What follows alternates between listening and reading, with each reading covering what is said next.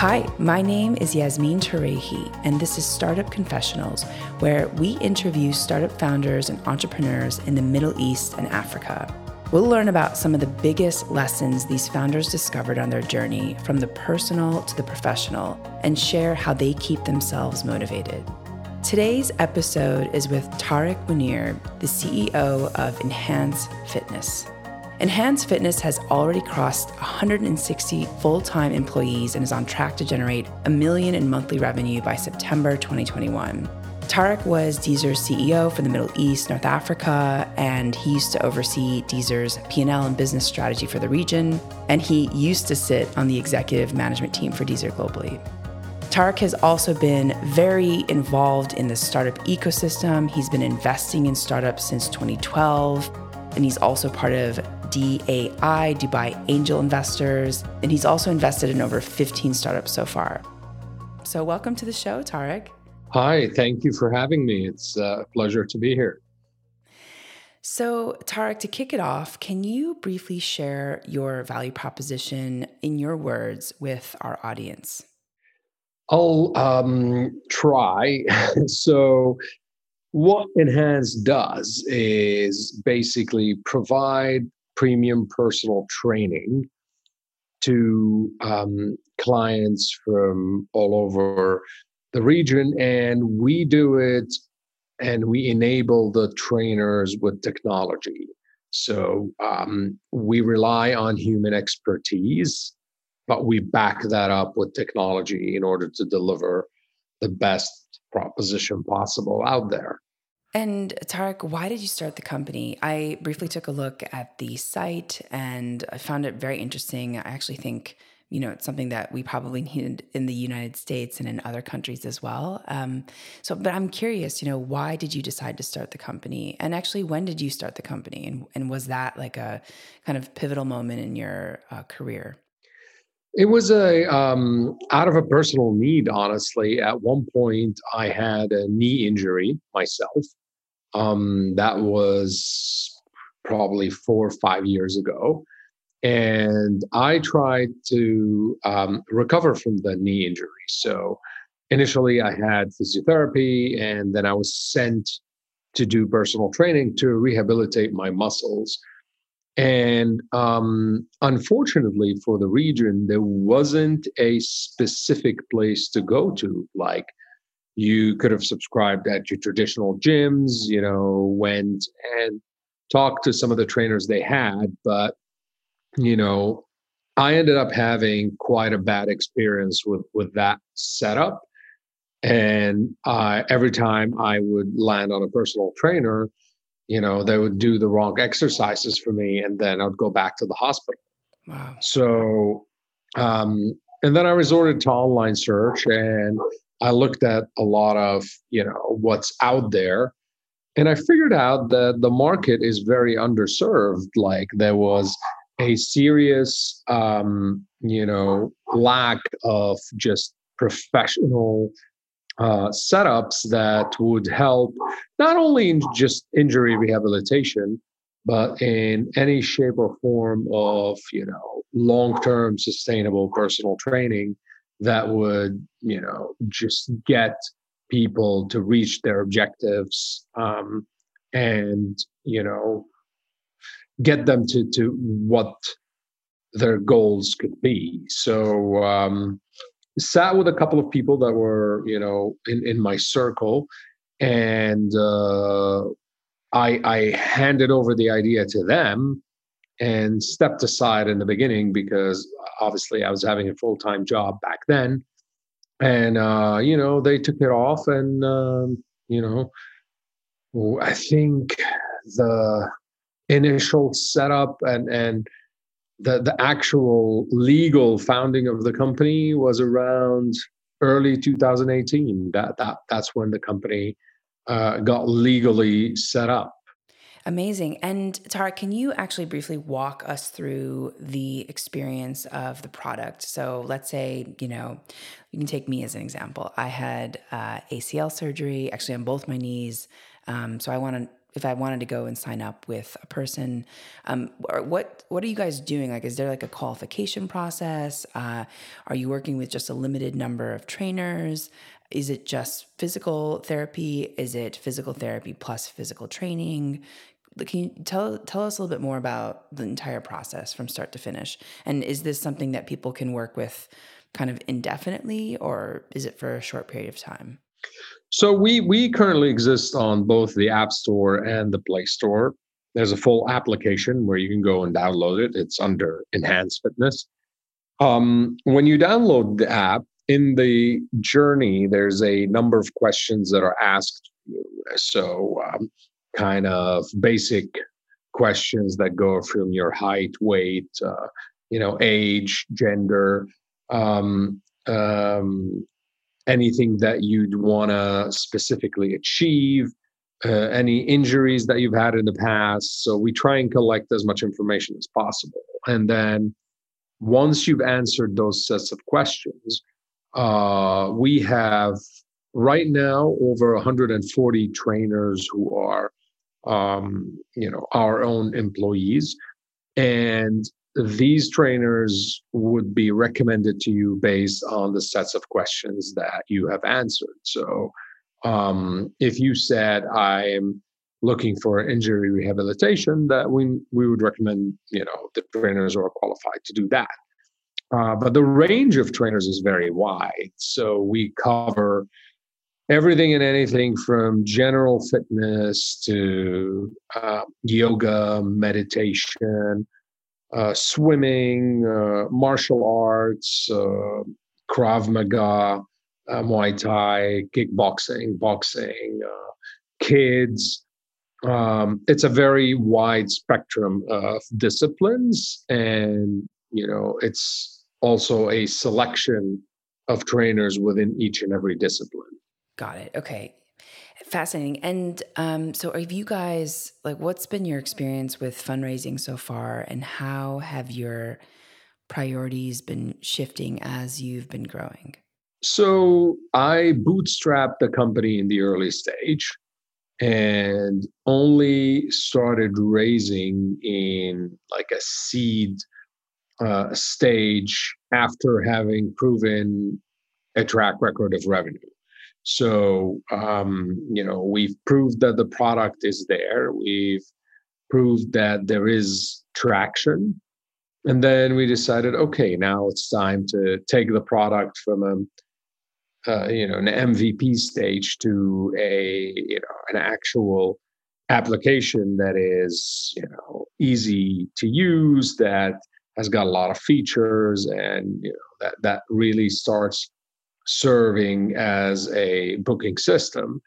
Uh, and then we said, okay, let's widen the pool of trainers. So this was around the end of 2018. So we had kind of set up the company, hired a few trainers, put in the MVP, and proven a lot of traction.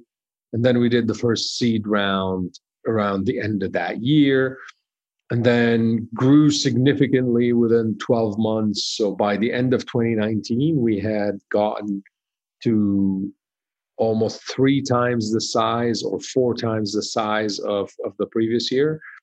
And uh, at that point, we raised another seed round. We still hadn't thought that we want to get to institutional investors. I didn't particularly want institutional investors at that stage and and within the network of DAI and the network of you know uh, um, people that I knew there was always access to angel investors who you know who knew a lot of my track record with with large multinationals knew my track record with just um, you know being being mostly determined on delivering uh, whatever I commit on delivering so um, uh, obviously, we raised the second seed around 2019, where things came diving right after, and then the quarter that followed.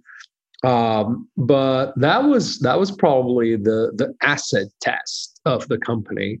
Um, that was when we really got challenged because uh, we had just raised and deployed a lot of it in Jan and Feb, you know, thinking that this is the time we're going to take over the national market first and start expanding into others.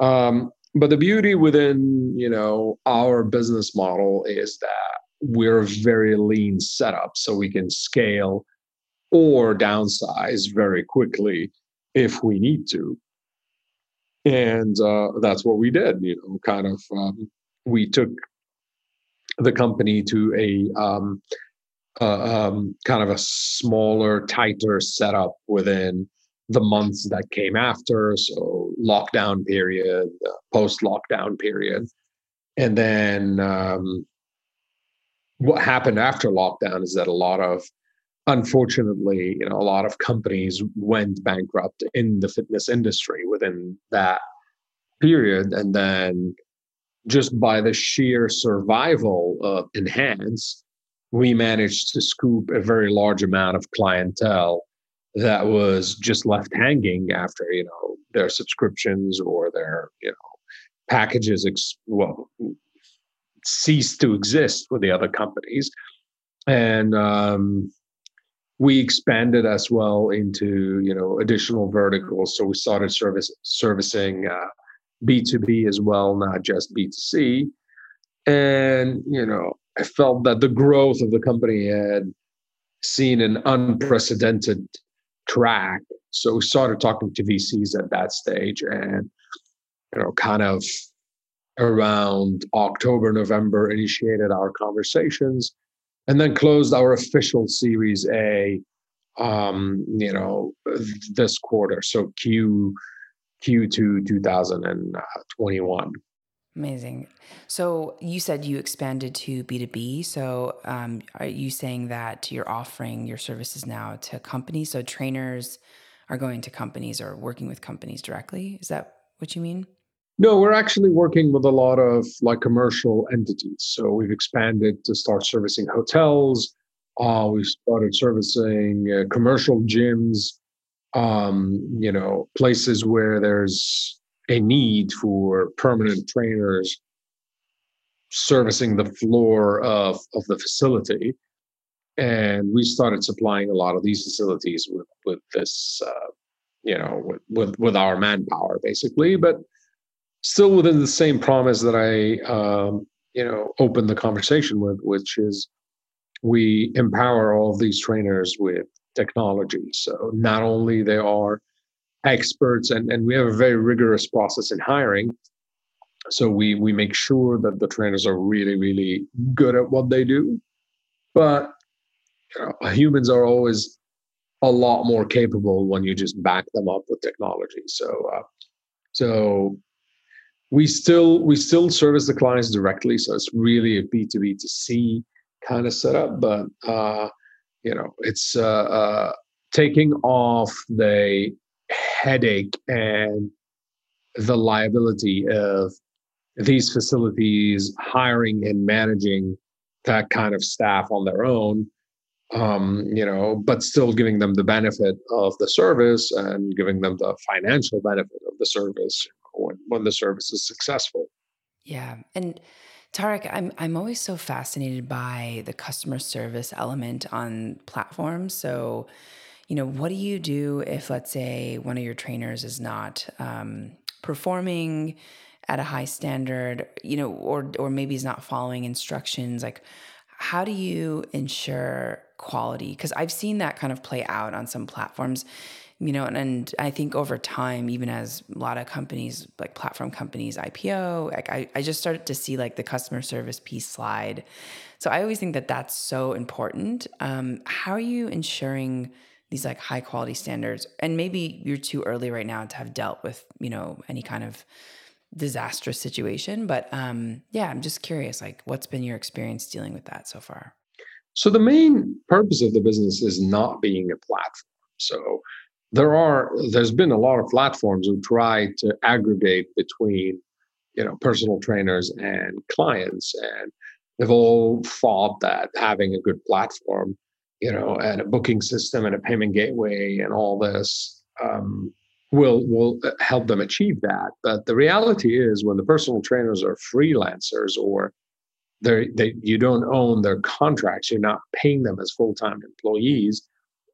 It's a very challenging setup because technically you will never have quality control. You will never be capable of ensuring that the trainers arriving on time. And simple basic stuff you know. You'll never ensure that the trainer is not canceling on the client. You'll never ensure that you know. No matter how powerful the technology you have you need to make sure that that customer service imagine you're in a five stars hotel and everybody from you know room service to you know ground staff are all freelancers I mean, that would be a very mm-hmm. hard thing to manage for the five star hotel. So we went in with a full time employment service. So, so all the trainers are full time employees in the company. And therefore, they are under constant training. They are under very rigorous you know customer service rules and regulations that we've put together that we make sure are always being performed. Now, yes, when you tell me, uh, has there been customer complaints? It's it's impossible not to have customer complaints, and even if you are with the best hotels on the planet, you would still find setups where you know a customer would end up being uh, you know dissatisfied. Um, but coming back to your question, has it ever been disastrous? The answer is no. Like um, we've always managed to make sure that whatever you know customer complaint has happened, there's always immediate remedy. There's always immediate action, and there's a good learning for us to avoid it ever happening again. Amazing. Okay, so that makes a lot of sense. Like, I think that that's what we've seen play out when when there's contractors on a platform. I think there's like less stake in the game. You know, not as much sense of ownership. So I love that, um, and that you know that I think that we're seeing that play out. Like I'm on a legal field. Um, at least with some of the ride sharing apps and and that um, industry, you know, because a lot of companies don't offer benefits uh, to people on, on the platform. So, um, yeah, it's very interesting. And Tarek, I want to talk a little bit about some of the adversity that you may have faced. I think so many people who start companies, oftentimes we just hear about their successes in the long term, but we don't know what they've sacrificed. And so I'm just curious, you know, what's been your experience with, you know, maybe the hardships of being a founder. Uh, it seems like you can juggle a lot of different things at the same time. This, I believe, this is your third startup. Um, but yeah, I'm just really curious, and I think the audience would be interested in kind of learning a little bit more about what happens behind the scenes. Um, you know, what kind of sacrifices you may have made, or what kind of things have you learned about yourself in this journey? You mean other than COVID 19? yeah, I think, yeah, we all learned a little bit about ourselves during that the pandemic. Um, but yeah, just in general. And I'm sure, and you could speak to maybe something you learned about about your business um, adversity during the pandemic as well, but just in general. So, you know, a big part of running a startup is just drinking your own Kool Aid um, because if I want to describe the biggest adversity, it would probably be the discouragement of your most inner circle. Um, there's a belief out there that permanent employment, especially if it's a large multinational, if it's a you know represents security, represents long term safety. And that startup, you know, putting all of your eggs in one basket, uh, drawing, you know, massive loans and believing in what you do is potential commercial suicide. and, and um, and I think it's out of love. So so when you when you think about you know the the, the closer circles around you, uh, there's always a fear that you know what happens if it doesn't work out, and in every startup you, you you go through the roller coaster of okay now everybody wants the service and we're seeing a lot of revenues coming in and just like every service business out there, it's a cyclical environment. So there's times where people travel, there's times where people don't really want to work out because now it's just summer and, and you know want to sit on the beach and do nothing. Uh, there are you know holidays, long you know holidays where people will uh, just take off from everything. And when, when people take off, yes, there's a bracket who will, you know, your, your fitness committed people who will always continue to work out, even if it's on their vacation, even if it's on a business travel, whatever it is. But that's a very small portion. When, when you get to the size that we're in and you're servicing thousands of clients, it balances out. And then the cyclical nature of the business just displays itself very heavily and, and, obviously you plan for this and the more mature you become the more you understand what to do about uh, the seasonalities. Um, but in early stages where you're still in, in a very young and fresh stage of the company you feel a lot of pressure. And within that pressure you need you need support from from your close ones. And i was lucky that i would say my very close inner circle was always very supportive um but if i want to say second layer and third layer friends that i see not so often economists people who you know study a lot of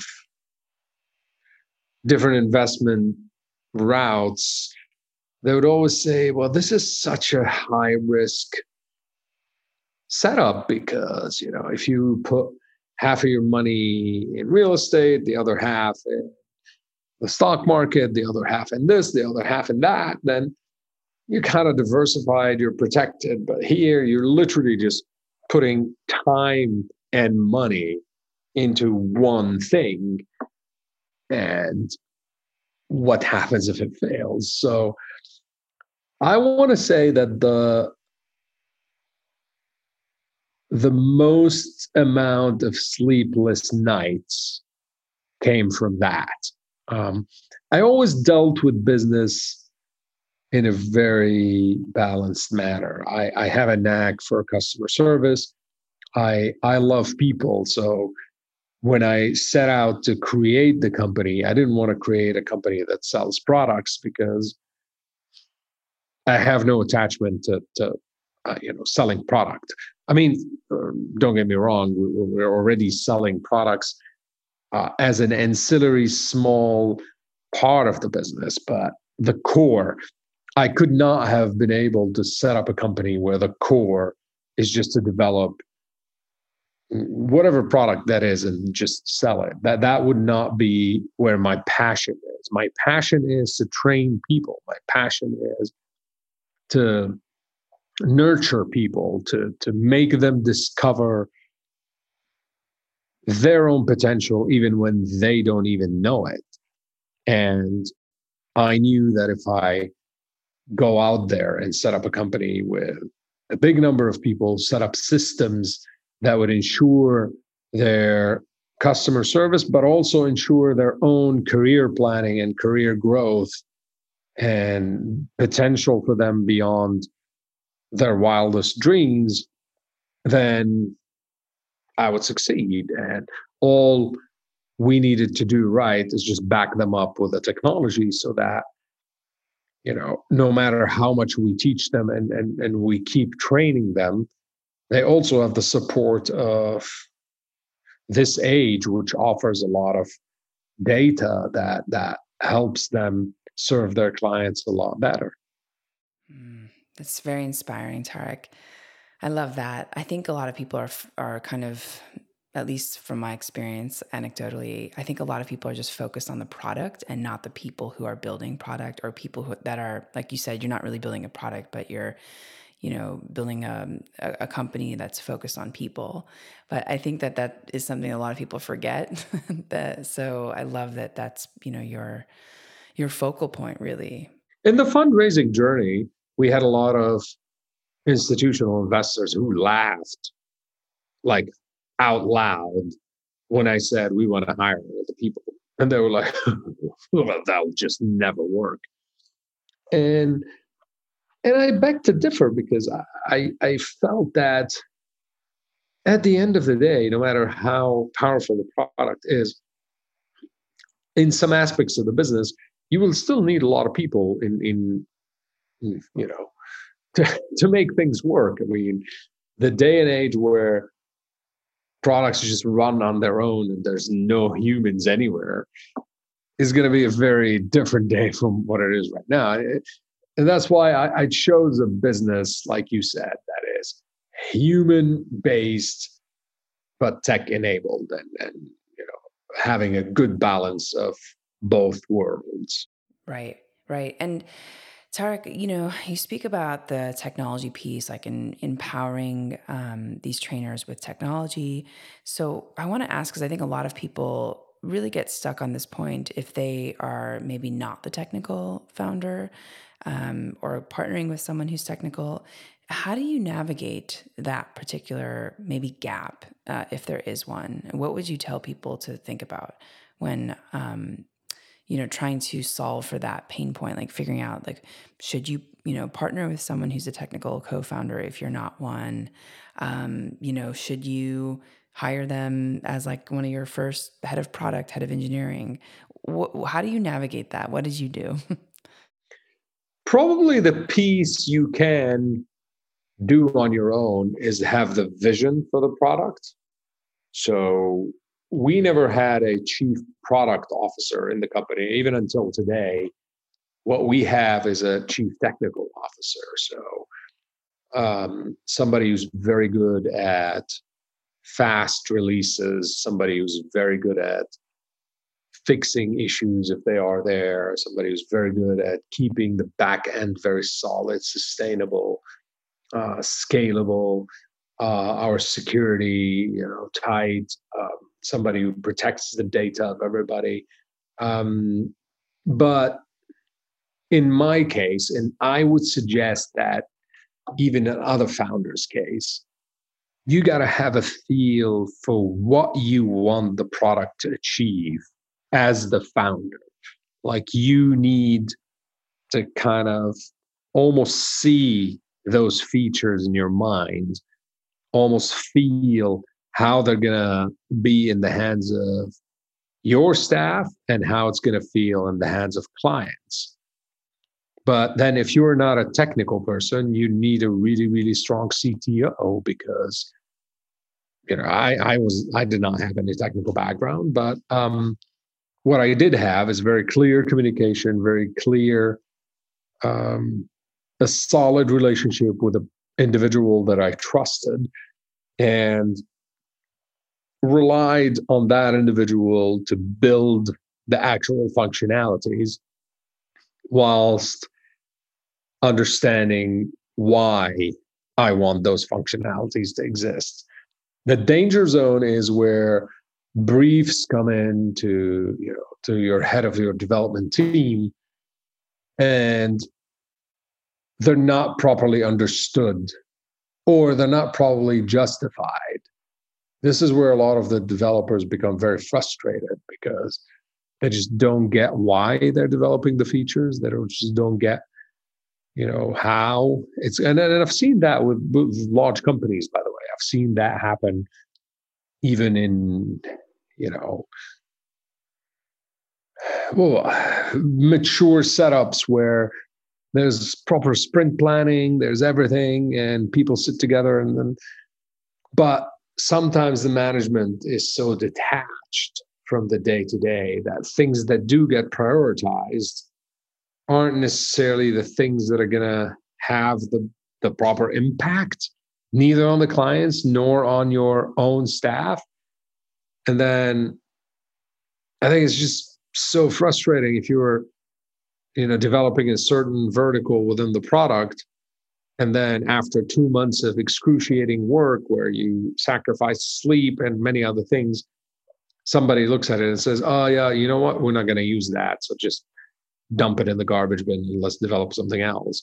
So that could be and and as a founder you need to understand what that feels to these people because these people just sat there you know having a very cl- clear brief that that's what they need to deliver and then they deliver it it's just scrapped. So that could still happen even even in, in solid communication planning and and but it's a lot less likely to happen when when it's properly structured from from the beginning. Right right. It's like keeping people motivated as things shift and move. I think that you know i've seen that after launching several hundred products where if leadership is not communicating the vision uh, within the organization people can get really burnt out because if we you know dial into something and then dial back and not you know don't have maybe reasons why it's it's very disempowering so i love that you're very attuned to that. It's such a powerful, powerful point. Um, you know, Tarek, I want to ask you so many more questions, but we are actually at time. So I was wondering if you could share with our audience maybe your biggest takeaway on keeping yourself motivated, um, keeping your team motivated, and maybe like one of your favorite books that has inspired you on this journey the, the last question is a difficult one. I mean, I think on average, I, I go through anywhere between three to four books per month. So I have a very long list of uh, books. I actually make it a point that every month I brief the entire staff on one of the books that inspired me. And then I give them the main takeaway points and I dedicate an hour to do that. Um, in the beginning, a lot of people thought it was a silly thing, but now they wait for it. Now it's like, oh, that hour is coming. I'm going to learn something really new, something's going to help me. Um, so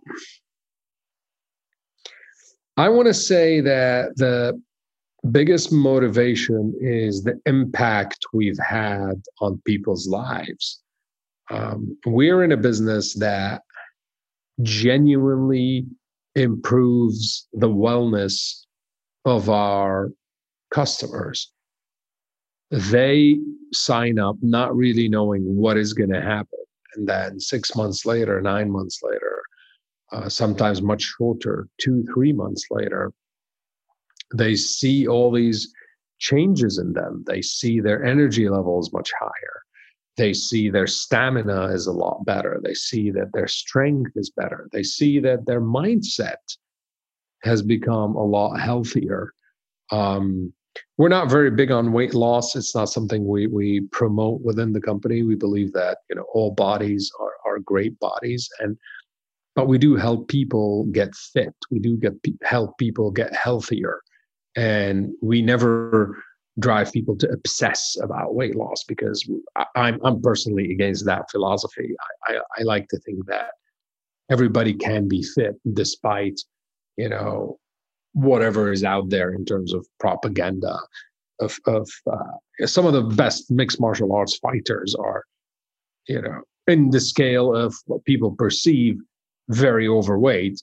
But if you look at their fitness level they are 10 times more fit than any other human so the impact on people's lives is something that I'm this so happy with. I mean, you read some of the reviews, you read, we recently had one of our patients who's basically you know declared cancer free um, and not because of only you know eating better and working out with us and all this but that's a huge help you know when when you really put in effort. You help people come come from very challenging, uh, uh, you know, times. You help them come from very challenging uh, trauma events and all this. I mean, again, you asked me in the beginning, and I said that I had a knee injury and I felt at one point that I can't move my leg. And rehabilitating my muscle with a, with an excellent uh, uh specialist who knew exactly how to motivate me and who knew exactly how to uh, work my muscles to get there drove me to set this up. And every time we do this with every client and they write to us or leave a review on the App Store or on the Play Store, that's probably the, the, the main the main satisfaction I get from from from our business. Beautiful. Yeah, I love that so much. Well, Tarek, you are exceptionally inspiring. and I think anyone would be very lucky to work for you and work for Enhanced Fitness. So thanks so much for your time. And where can people find more about you? Any resources? Is it just Enhanced Fitness? Uh, where can they follow you? I am in the process of uh, becoming very personally active on social media. I have not been doing that just due to, eh, you know, I, have I've been uh, very very busy. Uh, so I decided as something I'm going to come back later. I, I, have a LinkedIn profile. Um, it's under my name, Tarek Munir. Um, and you know hopefully very soon I'll start becoming um, very active on all sorts of social media. But for now, you know, as I mentioned, the app itself is available on both Play Store and the App Store, and um, you know, I think our, our, our staff are reachable everywhere, and hopefully by the end of this year, I'll I'll personally have, social media pages uh, that that are active and and you know, proactive as well. Wonderful. Well, we'll add them to the show notes. Thank you so much, Tarek, for your time. And for our audience, thanks for joining and for listening to Startup Confessionals.